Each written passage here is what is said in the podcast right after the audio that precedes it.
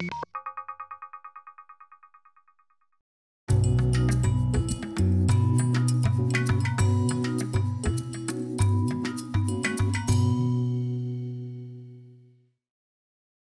everyone, I'm Shelly Kurth and I'm here with my colleague Dr. Nicole Assisi. Today we're here to talk to you about how to stay sane in these times of unprecedented parenting. And if you've been watching by now, you know that Shelly and I have over 30 years of experience working with children, not just as parents, which we are, but also working in schools as teachers, principals, uh, system leaders, administrators, and um, like you, we are figuring out how to best support our own children in this pandemic environment where they are around us a whole lot more leaving lots of opportunities to try on some new parenting skills, learn some new skills. And the skill we're going to be talking about today are coping skills. So, how can you support your child um, in any given moment? And we'll kick right into the content and have Shelly share with us a little bit more about what are coping skills, why do they matter, why are we doing a whole episode on them, Shelly? Tell us more. Ah, Thanks for asking. What is a coping skill? Well, it's simply a habit or an activity that people use to manage emotions in a healthy way. They're used really deliberately when a person's feeling anxious or stressed, angry. It's a way to cool off your feelings so that you can think clearly uh, or get yourself out of a difficult situation. Managing your stress is so important. It makes you feel better physically, emotionally, psychologically, and it can also really impact your ability to perform at your very best. And I'm sure you can see when your kiddo's under stress how that really can deteriorate not just their ability to do what you asked or what they need to do, but it can actually affect the whole family. Um, so these coping skills they help us to relax, to calm that fight, flight, or freeze response that we might get into in, in stressful situations and um, while a lot of us develop those coping skills over time and through trial and error, like maybe you go for a run after you've had a hard day, but your kids might need a little extra help in recognizing and developing those skills for themselves. Um, they'll help to buy your kids time. They give your kids an opportunity to pause and consider um, the options before they take take an action um, and they can shift a focus. Uh, it helps put the attention to something besides the, himself or herself, something outside of themselves, which can help reduce worry. So while there's many different ways um, to cope, everything from exercising to creating to-do lists, one of my favorite. Um, today we're going to focus on some kid-specific tools um, that you can add to the toolbox for particularly stressful situations. Nicole, why don't you kick us off? Great. So you will remember that a couple of weeks ago, we were talking about mental well being and just sort of what is needed in order to have a healthy mind. Uh, you may recall that we talked about Dr. Dan Siegel, who talked about something called a mind plate. The thinking behind that was that there are multiple components of your day that you need in order to have resilience, right? That included connection, sleep, some joy. But none of those things prevent those moments, occasional or maybe very often, if your household is anything like mine, where your kid is at their wits' end. They either have some really big feelings around the fact that their graham cracker broke or that they didn't get through all the work they needed to do for their class. And that creates friction and frustration. So, what do you do? In our house, we think about problems in two ways. Uh, is it something that has a solution or is it something that we just need some emotional release for? Think about something that has a solution being something where you can sit down with your child and say, What do you need? Let's make a plan. Like, I don't want to hop on this Zoom call. Okay, I understand. Let's make a plan. Let's get these things done first so that later you can do these other things that you want to do. Or, I really want to hang this picture Great. What do you need? A hammer, nails. We have a solution for that. Those sometimes feel like the easier things to solve for, don't they? But what about those things that don't have a solution, or at least not a solution that's readily available for you? Like, I am so mad that I can't have a birthday party, or I am so sad that I haven't seen my friends in a really long time. Um, sure, you can come up with some solutions, but really, you can't fix the thing that your kid really wants, which is make the pandemic stop. I don't want to be under quarantine. For those moments, think about helping your child first label their feelings. We talked before about the fact that feelings are your body's response to a stimulus. They are not good or bad, they are just a response. What you do with that response, sure, that can be good or bad, but feelings in and of themselves are neutral. You feel sad, you feel excited, you feel angry, you feel hurt, you feel sad. Like it is just a reaction. Help your child increase their vocabulary around feelings, normalize feelings, model what feelings are like for you. So when your child is um, having a really tough moment, you know, uh, they can look back at, gosh, when mommy was feeling this way, this is what she did. Remind them what that is. And really start by teaching your child how to ask for help. So often, as parents, we jump into rescue. I get it, I do it all the time. But really, pause and give your kids the tools to ask for help. My son is especially clever at trying to circumvent asking for help. He will ask in these very convoluted ways, like, It's really dark in here. And I go, Oh, what do you need? And I know what he needs. He wants me to turn on the light. But teaching your kid to have direct communication and say, Can you please turn on the light for me? actually serves them as an adult. And building those habits of asking for help gives them another coping skill. I'm stuck, I'm sad, I'm hurt, I'm angry, I need help. Uh, and build that in as a regular habit. Uh, there are also habits that are used by kids and adults that are really effective. And Shelly, I think you have a really great suggestion for us, don't you? Yeah, I this is actually I call it box breathing. Um, it has a few different names. This is used by everyone from athletes to U.S. Navy SEALs, police officers, nurses. Um, it helps you get out of stressful situations. It helps regulate you. But for for kids, I really love this because not only does it teach them how to breathe slowly and mindfully, but it gets them out of themselves and concentrating on something else.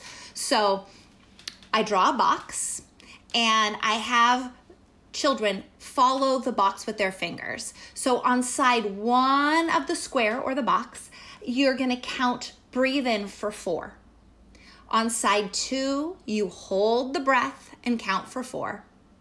In side three, you breathe out for four. And side four, you rest for another count of four. And then you start again. So it is mindful, slow breathing with your little kids concentrating and tracing that box. When you teach this method to your your little kid, um, they can actually then use that for their whole life. And and finally, the box may drift away, the picture of the box, but you're thinking of those counts of four: breathing in for four, hold for four, breathe out for four, rest for four. Um, it has remarkable effects, um, and definitely little kids can use that easily on the fly um, at, to regulate themselves and get themselves out of a stressful situation. Nicole, you have something really cool too.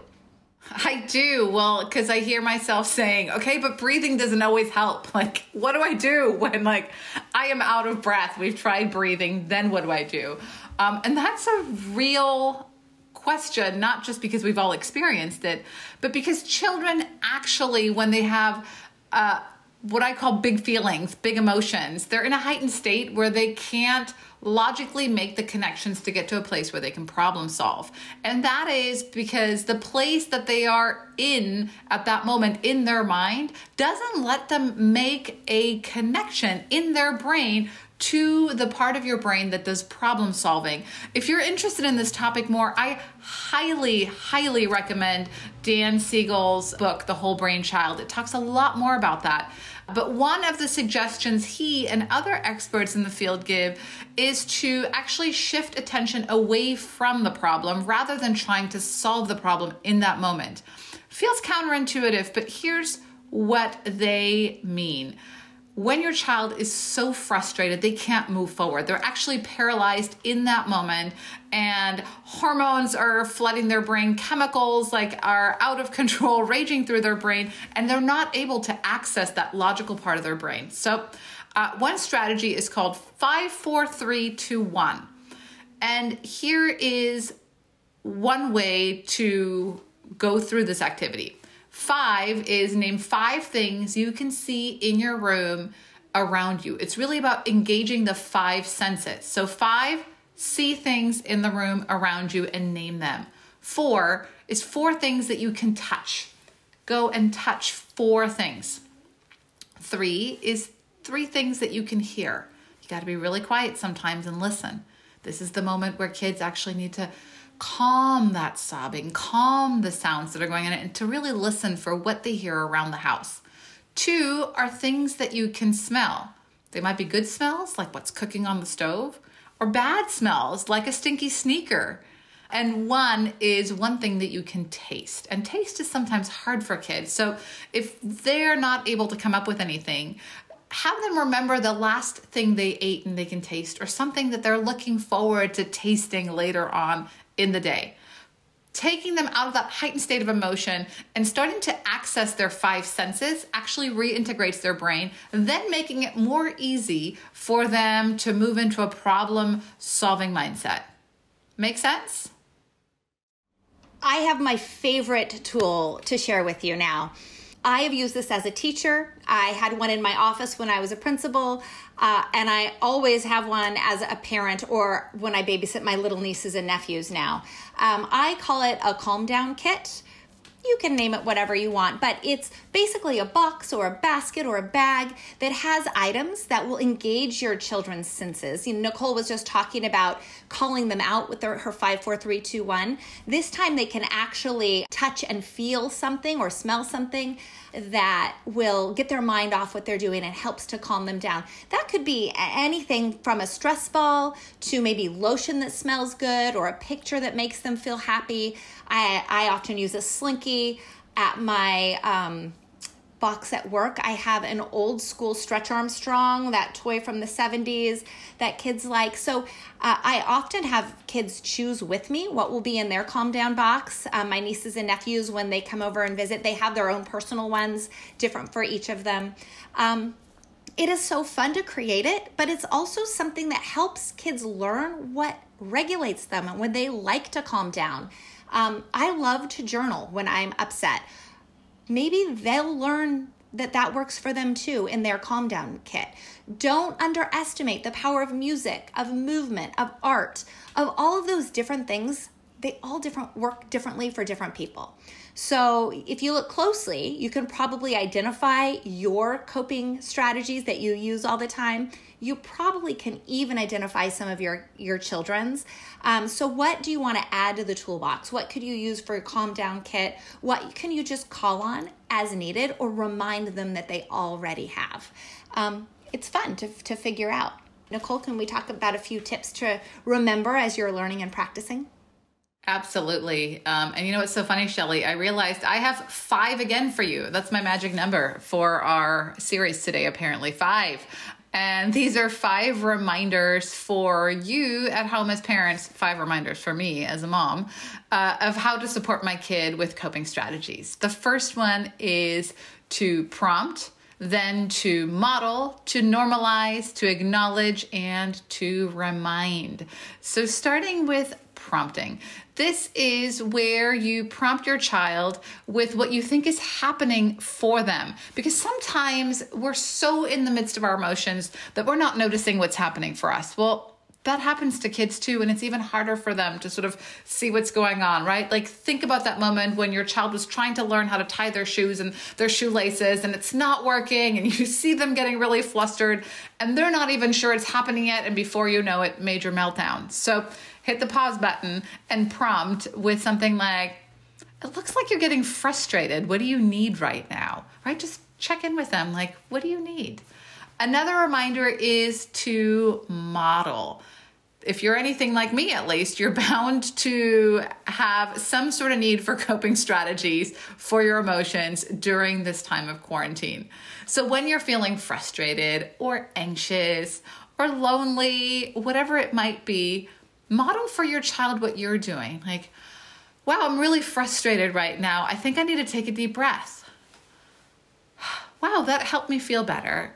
And sharing those things with your kid actually normalizes one, their feelings and models for them like what do adults do when they're frustrated? Like, gosh, I was really frustrated on that last phone call, or it made me really sad that I couldn't celebrate grandpa's birthday with him. Maybe we can draw him a card. Maybe we can do something about that. And part of that modeling is really this third piece of normalizing feelings and allowing your child to have these feelings. We've been talking in many of our episodes that feelings are okay, they are a natural response. How we react to feelings, what we do with those feelings, may be a different stories, but having a feeling is natural and normal. And normalizing that for your child and helping them sort of be comfortable with the fact that they are an emotional being is actually really healthy for them. Then acknowledging your child, the fourth reminder is really acknowledging when they are taking care of themselves, when they're using a skill that's working for them.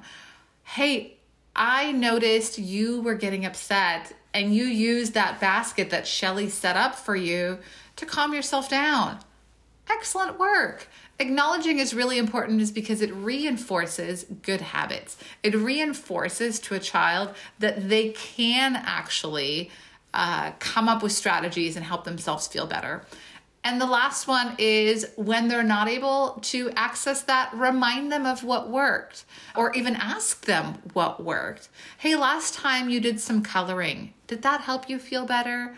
Or I think I remember the last time you were going through this, you did some coloring and that seemed to help. Should we try that? So, again, remember your strategies. Um, and as always, be kind and gentle with yourself.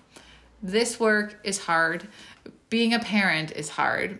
Being a parent during quarantine is even harder and add to that all the other stresses of what you might be worried about uh, parents, work, other things you're worrying about.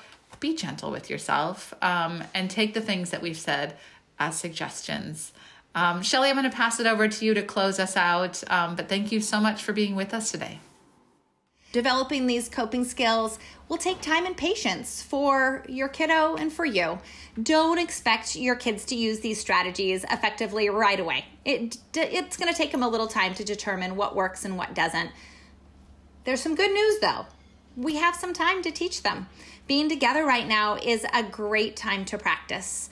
Uh, practice new tools, practice all those coping strategies, model them, and be kind to each other.